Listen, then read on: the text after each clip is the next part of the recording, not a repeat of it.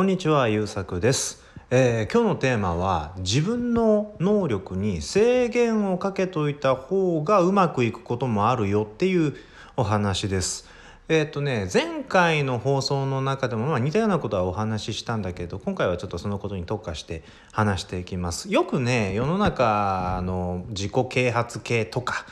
あと、まあ、自己啓発系に近いビジネス書なんかを読んでいると自分の能力の上限は限界は自分で決めてるだけだよっていうフレーズがあるじゃないですか。でそれを嘘だっていうわけじゃないんですよ。確かに自分がやってもないことを、えー、とこれはどうせ俺には向いてないとか私には苦手だからって言ってやってないっていうふうに、うん、んて言うんだろうチャレンジすらしていないこと、えー試してみてすらいない領域の物事に対して僕には無理だからっていう自己肯定感の低さから挑戦していないこれは自分の能力に制限をかけてるっていういわゆる一つの状態ですよね。で能力に制限をかけているかというよりは自分にその能力があるかどうかの検証をしていない状態って言った方が正しいかな。えーなのでチャレンジしないそのやってみないみたいなことをが続くとあれもこれもできるかもしれない可能性は残り続けるんだけど何もしないまま時間が過ぎていくみたいなことになるじゃん。でそれって割と気持ち悪いしその10年後とか15年後に振り返ってきっと後悔の的になると思うのね。だから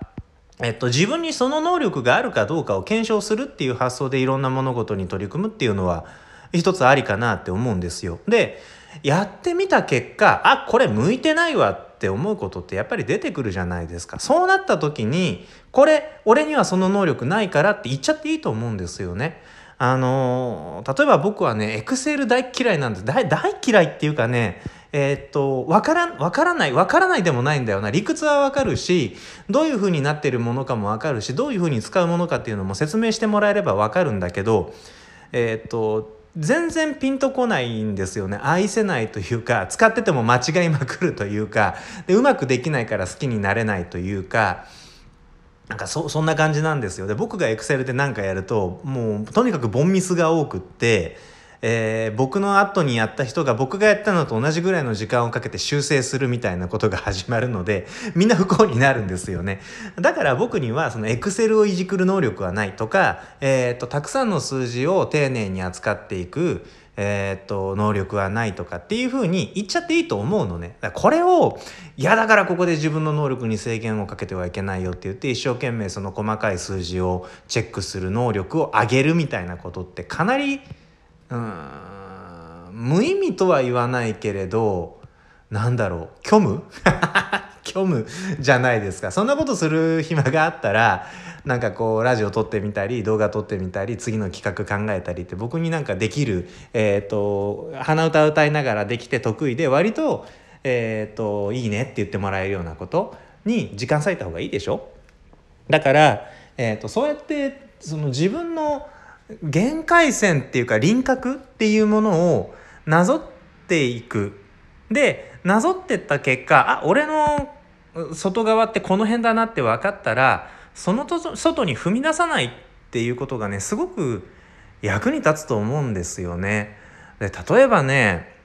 音楽やっててもその同じギターを弾いて歌うっていう弾き語りのアプローチでもねあの人のリズム超かっこいいよなとかえーっと何て言うんだろう。その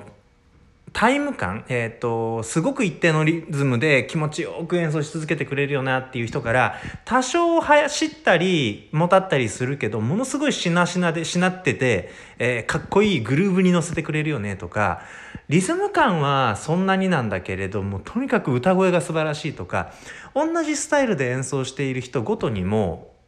見どころ聞きどころっていうのが違うんですよねその人の素敵どころ。でそのそういう人は例えばこう歌詞をすごく丁寧に伝えることが上手な人は歌詞をもっと伝えるもっともっと歌詞が伝わるようにっていうふうに鍛えていくのがいいじゃないですか。である時に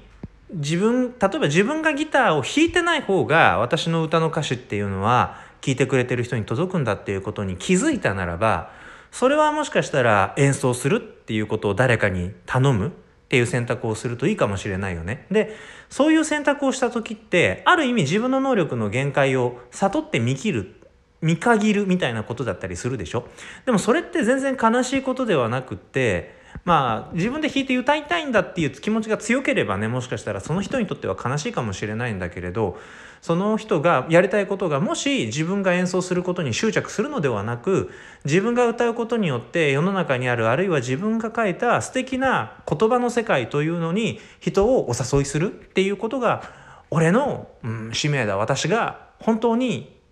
やりたいことだっていうふうに気づいてやるのであればそれが伝わることが一番大事だものね。でそれをするためにもっといい手段を選ぶという意味で自分が演奏するよりもできたら自分が演奏したかったけれどどうやら私には僕にはその能力が、うん、ゼロではないけれどもっとこれに長けてる人がいるらしいからその人に頼もうでその人との掛け算でもっと素晴らしいものを作ろうっていうふうになっていけるっていうことが自分の能力に限界をつけてあげることのメリットだと思うんですよね。だから段階が違うっていうことなんですよ。自分の能力に制限をかけてはいけないというフレーズが、えー、っと意味を持つのは自分にはどうせできないからという前提条件のもと自分にその領域や物事に関する能力があるかどうかの検証もしていない状態の人には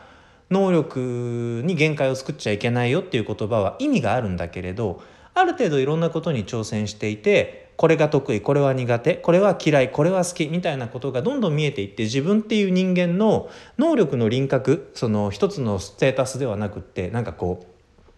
えーと、六角形とか五角形とかのあのステータス表みたいなのがあるじゃないですか。ゲームのキャラクターの能力値みたいなので。あれのそのか項目をたくさん増やしていってどんどん自分っていう人間の面積ってこうなんなんだな。俺割と丸いんだよなとか僕は結構ギザギザでもとんがってるとかとんがってるけどダメなとこは本当にへこんでてみたいなのが見えてきたような人にとっては自分の能力ここはもう本当に限界低いから俺もこの世界には踏み込まないこの土俵には登らないって決めてしまって自分がえっ、ー、と鼻歌歌いながらできるような楽ちんにできるような物事に対して力を発揮していくそれがもっと力を発揮するにはどうしたらいいかっていうことを考えていくっていうアプローチをかけた方が、うん、幸せになれるし周りも楽だと思うし、えー、そうすることでね誰かに活躍の場所をプレゼントするっていうこともできたりするんですよね。えー、ということなので今回は自分の能力に制限をかけた方がいいことも結構あるというお話でした。最後まで聞いてくださってありがとうございました。よかったらまた次回聞いてください。